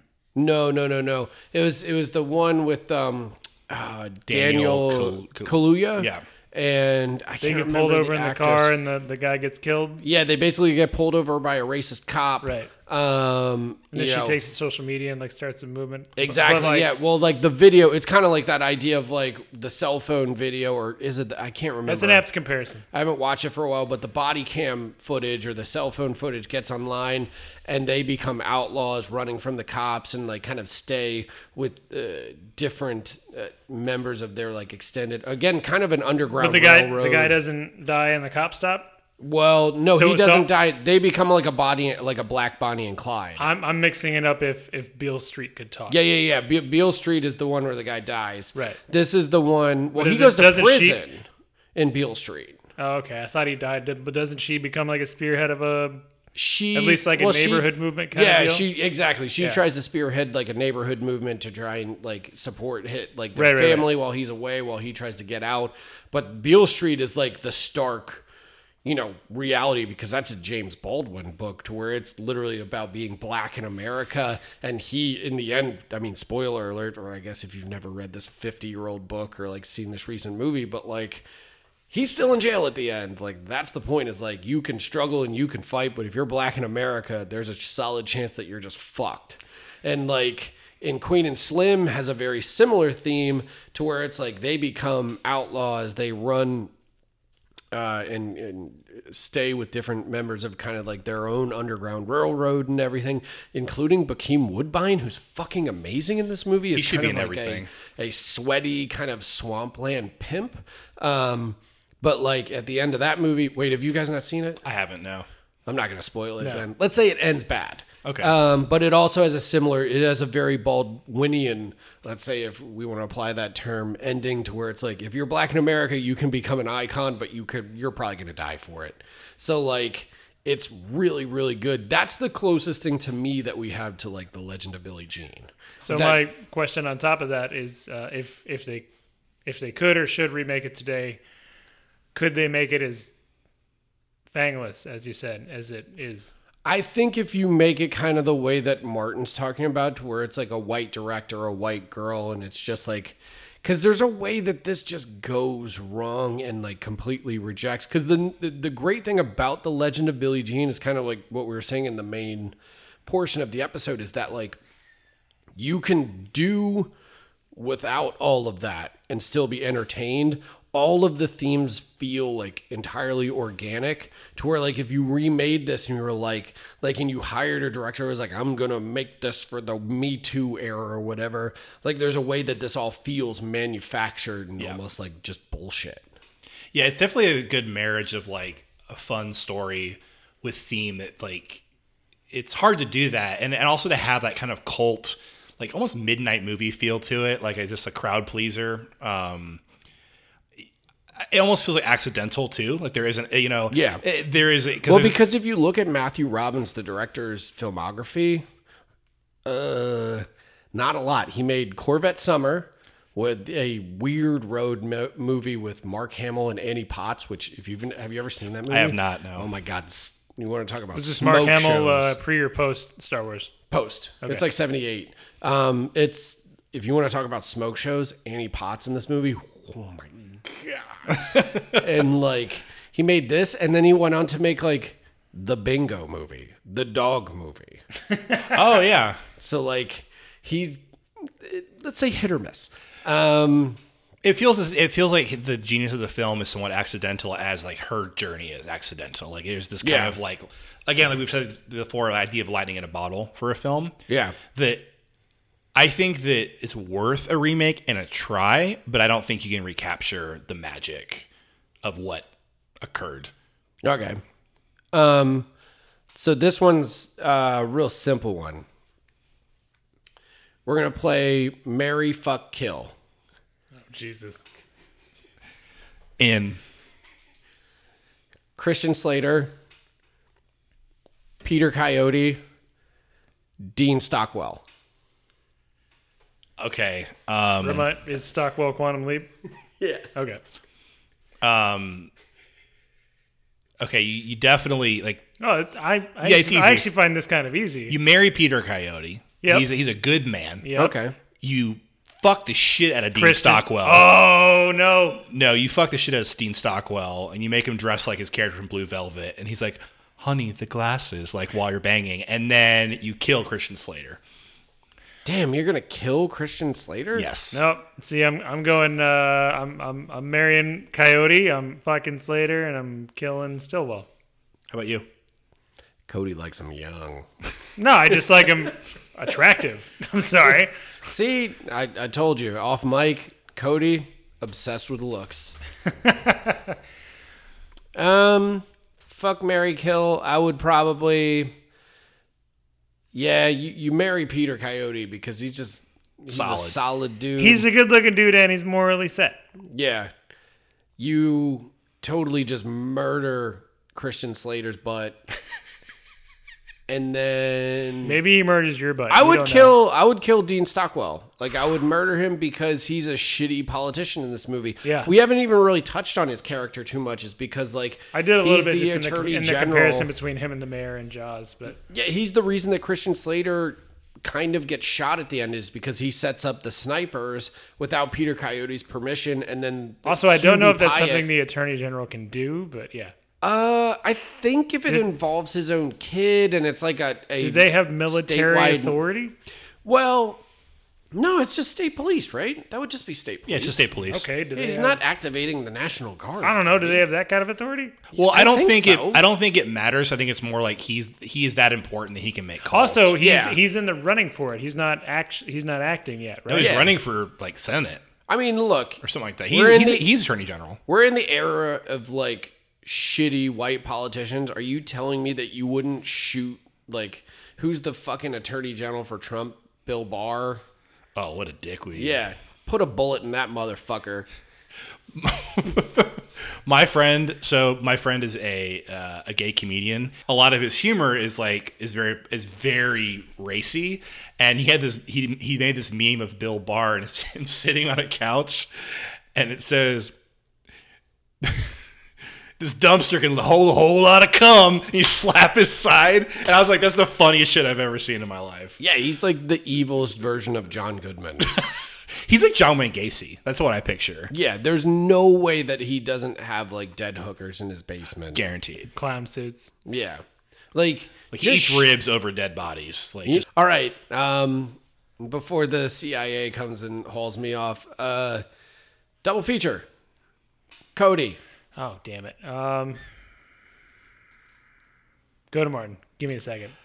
Um, I'm. We talked about it when we were watching. I think I'm going to do Ace in the Hole, the Billy Wilder film. Um, Isn't this the second time you've done Ace in the Hole, though? No. No? Okay, go for it. I don't think I think I've done it's that. The first time I've heard him say it. Okay. Yeah. There was another one that... I think you might have brought it up I brought, in reference. I brought it up when we were watching it. Like okay, we talked about it for a bit when we were, when maybe we were watching it. Maybe that's what I'm it. thinking of, just being a dick. No, I well, first of all, I love the film, and I think I'm sorry, I'm under. I just have the biggest rage boner right now. You bring up Donald Trump. And I, just... I think like they're both about like if there were a darker side to Legend of Billie Jean, like we were talking about, the idea of like her dying or like her movement getting out of hand. That feels like um, Ace in the Hole, like the original title was The Big Carnival. Yeah. You know, the idea of like rubberneckers and the way that, and it is, it is about media obsession and, and the way that people read these newspaper articles. And he's basically drumming up um, the story for his own purposes. Um, and almost has like a Bonfire of the Vanities vibe, you know, like the way that yeah. like the media can, can profit and benefit from, um, from tragedy. So there's just like there's just some elements there, and it's not a, definitely like the themes are quite different, but there's definitely some crossover. Um, I think between the two films. Cody, have you thought of one yet? Ferris Bueller's Day Off. Oh my god! About a teenager learning the power that he wields, that he can hold over others, and he can out outdo adults. Are you just gonna stick with this to piss me off? No, I'm it's real, half I'm, and half. I'm, I'm doing it because I can't think of a, a good one, and I forgot that this question gets asked because I'm an idiot, uh, so I didn't ponder it beforehand. I'll do one, and let's see if you can keep mustering one up. I'm gonna do another Christian Slater movie uh, that came later. Is it Cuffs? Heathers? Oh, Pump Up the Volume. Pump Up the Volume. Oh shit. Because nice. It's another movie, it's another teen movie made about, and to, from my perspective, uh, is about the idea of what happens when you discover your own voice and what, basically reckoning with the power of what that means. Because, like, I think one of the great kind of undervalued uh, directors of the eighties and nineties Um, was Alan Moyle, the guy who made Pump Up the Volume, because ten years before that, he made one of my favorite movies of all time, a movie called Times Square, which is about two girls who go uh, and run away uh, to uh, the titular, let's say, New York City grindhouse area, and they become a punk rock band called the Sleaze Sisters. And it's all about how they rise to fame but have to grapple with the idea of like, what does it mean to become, you know, sort of like a voice for like young people and like a rallying call against, like, again, these authorita- like authoritarian adults, because, you know, one breaks out of a mental institution, another, we're not going to go into her background because that's kind of one of the nice big reveals of the movie. If you've never seen it before, Kino Lorber is supposed to be working on a new transfer because it's been really hard to see forever because it, it was out of print uh, forever. I actually saw this movie on thirty-five millimeter for the first time. It was one of the first movies, if not the first movie I saw here in Austin down at the Ritz after okay. I moved here. And The Legend of Billie Jean was actually in the same screening series. It was like a, a teen rebel like screening series. Cool. And both Times Square and that were in this. But Alan Moyle, ten years after this, because there's a lot of production woes that went into Times Square to where they added a soundtrack that's like crazy. It's really good because it has like Roxy Music and a bunch of people on it that are awesome. But like, he didn't want, he wanted to be like all punk music. And then there's a lot of really deep, like queer themes to the movie to where it's almost like the girls become uh, lovers together and live in like the old Adonis, like porno theater and stuff. And that's like the, the queer stuff was kind of edited out, and he borderline like disowned the movie. And then he quit filmmaking for almost like a decade, but then he came back and he made Pump Up the Volume with Christian Slater.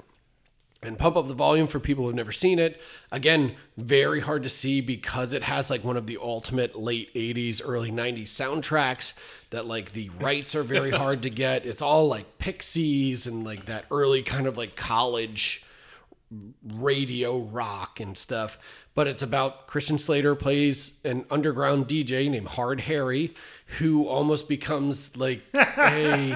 um, He becomes like the a uh, a like Lenny Bruce type, mm-hmm. to where it's all about working blue and like, you know, he does like jerk off jokes and everything, but he also plays like awesome music. But like Samantha everybody Mathis in his, is in like, it. Yeah, Samantha Mathis is amazing yep. in it. Um, but it's it, all the kids at his local high school like all tune in to this underground because he basically has like a pirate radio station. They find the frequency, turn in, while all the authority figures like hate him. So it becomes about him grappling with the power that this voice like kind of comes with, because there's a plot point in the middle of the movie where a kid calls in and says, I want to kill myself. And instead of saving him, he kind of turns a blind eye and says, hey, we're all struggling, like this is shitty, but the kid ends up doing it and he gets blamed for it. And it again it, it becomes about how Kristen Slater's character has to grapple with this idea of like, okay, my voice now means something, like I have power, people draw in like inspiration from what I have to say, no matter how silly or ridiculous or like blue my work has become. It's all about inspiration. And, and now he becomes an outlaw himself. It's also, Alan Moyle would go on to make a movie I don't really like, but a lot of people do like, uh, Empire Records, um, which is all another damn I don't like it either. I liked it when I was movie. Younger. Upon rewatching, it doesn't hold the same gravitas. I actually yeah. watched it, and the whole thing annoyed me from frame one. I hate it. I hate it. It's it's like nails on a chalkboard. It was also cut down from like two and a half hours to its current yeah. time. Well, it's another movie. A lot of his movies have these weird production histories where you find out that like he basically disowns them because like the studio came in and it's cut his original edit, yeah. yeah, just cut his original vision out, because by all accounts he's notoriously difficult to work with and kind of a wild man. Um, I think he's British, but anyway. Uh, but they're all known, kind of like Legend of Billie Jean, which was going to be my next question before Face Melter status, is uh, like they're all great soundtrack movies. And Cody, have you come up with a double feature idea yet? I have. Okay, go for it, and then we'll jump to the next question. So, uh, female protagonist that ends up being forced to take charge and, and lead children into the light from the darkness from a, a scary adult world. Adventures in Babysitting. Oh wow, oh, that's, that's a good really one. Good. That's a really good one. Yeah, yeah. I haven't Keep seen. Going. I haven't seen that in forever. So you know, it's a, like I said, it's a female protagonist. It's uh, put in charge. Elizabeth Shue. Yeah, right. Elizabeth Shue. Gorgeous in that movie. Yeah. She's gorgeous in everything, and including up to uh, current date of last year's The Boys. She she still looks good. Well, leaving Las Vegas, gorgeous, dark. Dark, super dark. But no, Adventures in Babysitting is really great. Really great Chicago movie. Yeah. Too. Like maybe... I don't I don't know if it's the ultimate Chicago movie, but yeah, like... I mean, Ferris Bueller also took place uh, in Chicago. Also Ferris Bueller. It's very Chicago. Dude. I would also like to note to the crowd that Jacob just gave me the most indirect side eye that he's ever given me in our friendship. I think my... There are two Chicago films. They're probably not like considered the best, but it would, for me, it's number one would be The Fugitive. Just using that city as this like awesome like... like racing, like kind of chase ground, and then it would be Untouchables. Okay, I was gonna say un- Untouchables is a big one.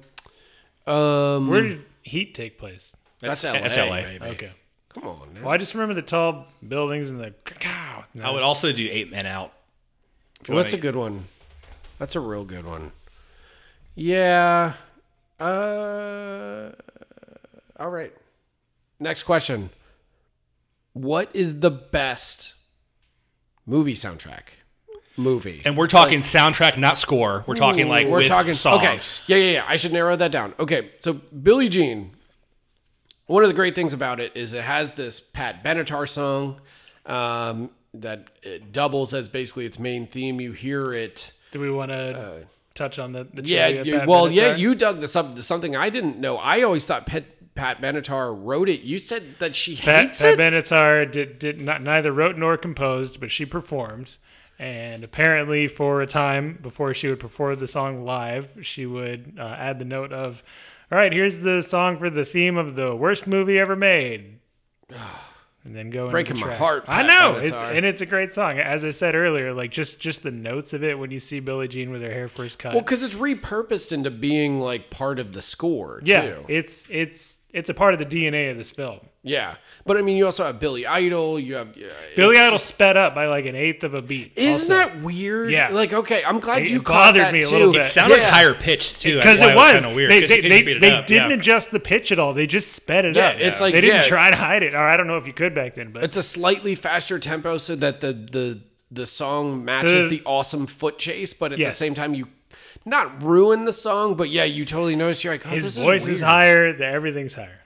But here, let me ask you guys, what's the best like soundtrack movie of all time? Or so, like, or like because this movie had, like was obviously like it's almost Joan of Arc for the M T V generation in a weird way because like they even watch M T V at one point, like it's on, you know.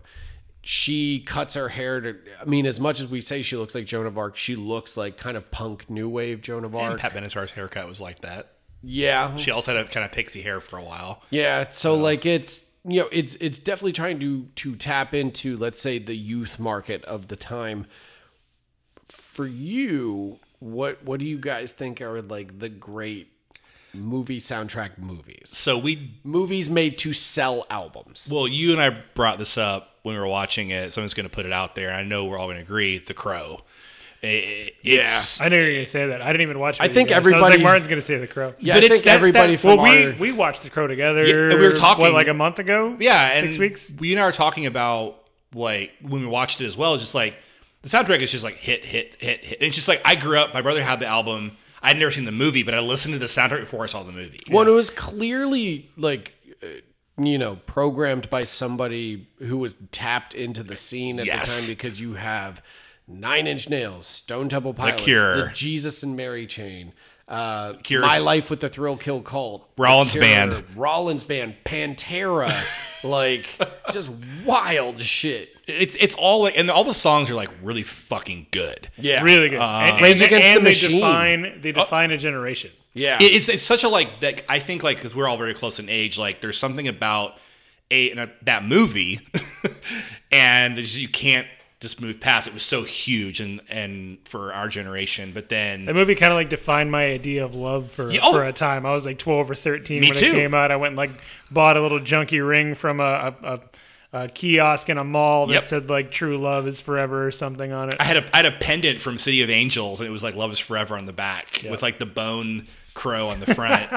And that's so totally, I, totally whack, you guys. Yeah, but I'm, I, I mean, just to start, I'm going to throw out The Crow um, and yeah. see where you well, guys Well, I mean, and out. also The Crow, because you guys watched City of Angels recently, too, the sequel. yeah, but I did. mean, the sequel was engineered to to basically sell soundtracks as well. Also had, a great soundtrack. Yeah, you had Korn, Deftones. Filter, Hole. Fil- yeah, Film all. itself, not so great, and also also re-edited by the yeah. production company. Everything really I've read about the original cut is like, the story is like, wow, actually it's fucking cool. And they just shut and the, they the production it company was like, let's chop this up and try and make it as much like the original you as possible. You mean the Weinsteins? Yes. Yeah, they, yeah. They they just fucked that movie. Weinsteins. Well, and then, man, I would have killed to see the rumored Rob Zombie Crow that he had like written a, a I hadn't script heard about for. That. I think it was like called like The Crow twenty forty-six or something, to where it all took place in like a cyberpunk future. That's actually Bat- cool as fuck. Was yeah. Batman Beyond there also? Well, it's kind of like if you go through and, and actually research a lot of like the unmade Rob Zombie projects, there's a lot of like amazing ones where he had these these great ideas.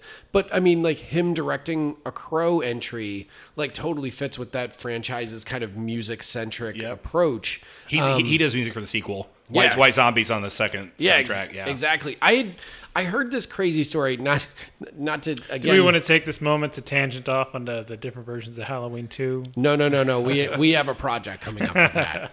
That's gonna, a, that's, that's gonna be an eight hour episode. Yeah, that's now also gonna include Ferris Bueller.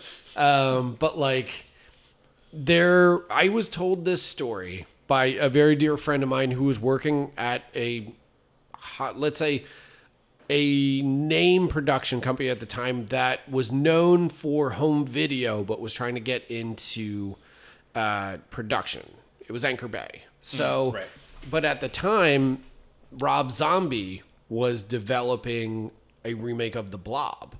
But The Blob was go- it was going to be an almost direct sequel, not to the McQueen movie, the eighty-eight one, but to the Chuck Russell movie oh from God, nineteen eighty-eight, to where the entire movie is about, uh, you know, the the madman at the end who's basically like worshiping that piece of the blob, the, the, the minister. Yeah, he creates his entire an entire religion. And like kind of like a revival tent circuit out in the desert, but it's all about worshiping the blob and how he creates these like servants who like become like his minions, or like these demon people that go out to bring people in to like sacrifice to the blob and stuff. And my buddy told me when he was working at Anchor Bay at the time that he, one of the first meetings he was ever asked as like a low level kind of like entry, not entry level employee, like he was a like decently leveled employee there at the time. But like he was basically told, hey, you're going to sit in on this meeting.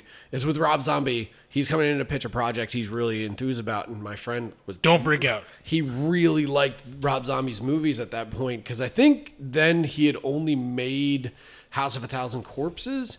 And like he was sitting there, he's like, sure, whatever, yeah, whatever, whatever you say, man, I'll just sit there. And he said he just sat in the corner the entire time while Rob Zombie brought in like whole dioramas that he had made from scratch to like show like, this is what the revival tent's gonna look like. This is the weird world that the blob kind of takes place in. These are the, the the little demon people that like come out and like like. act as almost like the the golems that bring in the sacrifices and stuff. And he said it looked like he he said if I had any authority, I would have stood up and said, yes, however much money you want, do it. But like this movie, you can find a lot of like the original artwork online that Zombie had done. It's like come onto the internet. But the way my buddy told me the story, I was just like, oh my God, I can't believe that movie doesn't exist. But back to the question at hand, Cody, best soundtrack movie since Martin straight up stole that. I had to go first. Crow. I was like, Crow, Crow. Ferris Bueller's Day Off. Oh, my um, The Matrix really kind of. Oh, yeah. Really yeah. kind of defined a. Uh, also very a industrial, in like the, the Crow. But but the next the next decade, like a decade right. forward. Right, that's a more, good one, man. Um, also, more, Rage Against the Machine. Yeah, like yeah it, it, it closes out the film. Yeah, I mean, and one of the great kind of needle drops of all Come time. On! Yeah, yeah, so good. I, I loved that sound. I, I still love that soundtrack. I, I, I had that C D. I was in, I don't know, eighth, ninth grade. Had my little Discman. It was in there at least once, twice a week, and I would listen to it multiple times through. Yeah. I think The Craft I, has a good soundtrack, too. The Craft is a good one. I mean, that was a big thing. We all grew up during, like, the nineties, and, like, that like was a nineties, huge... like, acid, industrial, warehouse, rock kind of thing. Yeah, like, exactly. Like, but that was a huge thing when we were, let's say, in junior high and, like, became teenagers and stuff, is, like...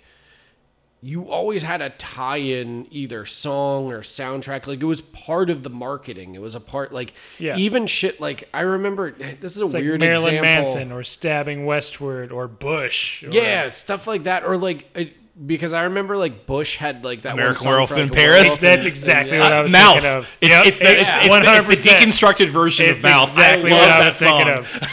Well, I, I had to deconstruct that album. I, well, th- I thought like, I was so intelligent because I had that album. Well, I remember buying the soundtrack for like Scream two for like the Collective Soul song yep. that was at like the end, and like it was just a it was it's a thing that doesn't exist anymore. It's a generational thing because like we just we, we have don't Spotify, have we have physical, streaming. Yeah, you, you're not you're not limited to a grouping of songs on one particular medium or. or You don't buy registry. albums anymore. Yeah, no, you know? you don't. If you hear a song and you like it, you look it up, and then you uh, play it on Spotify, and then if you still like it, you go to like that song's radio and see if you can like pick something similar yeah. in the playlist that it generates for you. There's, there's, uh, you'll go first. Or, um, the, go ahead. No, no, no. I was, also, there's I, no more exclusivity to music. Yeah, like, it's not like I've got this C D. It all and exists. All, it's in yeah. the cloud. It's in the fucking ether that you pull it's out. Like you just to everyone at, at any moment. Yeah, but it kind of bouncing off that is that this is a weird one. I don't know because I guess to clue the audience in, since these will air much later after they're recorded, is that we're in October now, so we're in the middle of like Halloween season and watching horror movies, and the three of us are pitching the idea of like a movie marathon together, but. One of the main albums that I always loved as a kid was Tales from the Crypt Presents Demon Knight. Oh, it's had, awesome. Yeah, it had like fucking Pantera. Well, I, I talked to you about that not that long ago, right? The, yeah. the, the Billy Zane one? Yeah. Yeah, yeah, yeah. Just an incredible movie, but it had this awesome Great, great actors in it, too, that were... Uh, Jada Pinkett Smith's in that. Yeah. But it, back during the day where I think either she was in or it was right before she was in her own metal band. I think it was... Oh, no. I actually saw her. Yeah. In Austin. Wow. With with her metal band. I forget what they were called, but they, they were the opening act for Power Man five thousand. Oh, wow. Holy yeah, I, shit. I saw them down off of Riverside. I got her autograph at the end on the concert ticket, but she, I don't know, I, I guess I was awkward towards her or something because I just, like, walked up and, like, handed her my ticket, and she's, you know, five three, and I'm six one. And I didn't, like, say much. I just, like, slid the ticket towards her, and she was like, okay. And she, like, took the ticket and, like, scribbled her name and then made this weird, um, uh, like, geometric spiral pattern on it and, like, gave it back to me. That's kind of cool. Neat. Do you still have that ticket? Maybe somewhere. I doubt it, but. All right. Yeah, there's there's definitely um, b- beyond these soundtracks. Like, with like for instance, I had the Speed soundtrack, right? And it... on the front, it would say music from and inspired by the motion picture. They would have songs on there that weren't in the movie. So there's yeah. a whole thing. They would make an album where they would get... So, like, this one had the fucking Billy Idol sang the song called White Lightning. And there's, there's like, Speed, give me what I need, White Lightning. It's like... And it's like that sounds like a Metallica and, song. And it's in the credits, but it's, like, not in the movie. And, like... Right. Um, there's, there's also, like, films like... Um, like they're obviously from a different era, which is perfect for a soundtrack. Like Forrest Gump had the double disc, and oh, more yeah. from Forrest Gump. Dazed and Confused, which is a huge album. Yeah, both Just, of them like they almost doubled as almost like uh, like greatest hits, like compilations or like solid gold, like seven. Yeah, exactly. Yeah. The, Tarantino from an era. Films are great for that too. Yeah, Reservoir Dogs I think is one of my favorite albums because also you have the um, uh, Stephen Wright interludes. That's kind of different, though, because like yes. that's so curated by the auteur himself yep. that I feel like that's an almost entirely different category. When I was just out of, uh, like, when I was just into my first year at college, so, like, two thousand four, I had my own one-bedroom apartment, and one of the albums I really like to put on my six-disc C D changer stereo system in my tiny uh, living room while I was doing math homework or whatever was uh, the Desperado soundtrack. Oh, me too, dude. I love that. I had that on C D. And they also had the uh, the little snippets of the film, like yep. in, in, yeah. in, in between the, the tracks. Uh, Dust Till Dawn was a good soundtrack as well. It had yeah, a lot yeah, of good, yeah. like like Tito and Tarantula and all that kind of like good, like like yeah. like Hispanic rock. Yeah. So yeah. Los Lobos? Los Lobos, they're Los Lobos. on there. Yeah. And they're all over Desperado. Yeah. yeah. Like, they're his, like, don't background. Don't look back, don't look back. Oh, man. That's a good movie, too. All right. The ultimate question that we ask of every movie. Is this a certified face melter? Absolutely not. It's, it's, it's, it's a fantastic, wonderful film that I enjoyed watching, but it's not, like, there's, it's not a single, like, overly action-y point to this. Even when people get shot, it's a uh, when they get shot, it's it's an individual moment. And I was never for a second concerned that Christian Slater was going to die. Like, I saw where the round hit him. It's I in, was. It's in like the same spot that the the dude's dad got hit. Oh, I just mean in the moment, not after he's shot. Like I like thought that that's where it was going the first time I saw it. I, again, I, I didn't. I my recollection of this film as I watched it last night. I, I had no previous knowledge as to if Slater would make it or not, Christian Slater. And as he got shot, I was like, he's going to be fine. It's just not the type of movie. Martin? Um, so I actually think it was a face melter. I told you this Ooh. when we were watching it. And I think for me to like redefine what I think of as face melter, so as... for our listeners, the one pick we've had that's been a unanimous face melter is Hard Target, which is like my mama took one. And I think it's an that's an alley-oop because like it's just hardcore action the whole time. It's insane. It's John Woo. It never stops. So it's like, how can it not be a face melter? This for me was a face melter in that I was like from frame one to the last frame, like dragged along by this movie, and it was a whole package. Again, like you were saying, it was like image, it was music, it was sound design, it was the eighties aesthetic. It was a, a film, again, like, I think you watch a film where it's like, how has it not been part of my life for a lot longer? Like, that's a face melter. I also think it's kind of film that I can imagine seeing with a crowd and it just being, like, a fucking, like, a riot. Like, not making fun of it, but just enjoying themselves. Um, like, I'm glad I didn't watch it alone. I'm glad I watched it with you, who loves the films. It, like, made me, I was like, I was like, what? This is about, oh, shit. I don't know. I was just, it was the experience, like you've said, about it unveiling itself to the audience. Like, this is what this film is about. And slowly watching and saying, oh, this is what they're going for. And again, just being a badass, like, eighties, like, outlaw movie. I don't know. I think it's face melter for me. Yeah, one hundred percent. It is a face melter. Like, it's, um, it, for me, rewired my brain. Like, and it rewired my brain at like a late stage in my life because I didn't come to this until I moved to Austin in my early thirties. I meant to ask you that earlier and I forgot. What, yeah. what, what age did you, what I age were you when you saw this film? thirty or thirty-one. Oh, so you saw this in the last six years? Yeah. Like, that's the first, I, that's what I mean is I saw it for the first time on thirty-five millimeter in, at the Ritz after I moved here. Oh, wow. So like, and it just, I... Did you cry in the theater? Yes, one hundred percent. Um, Which part did you cry at? The water reveal that we're talking about.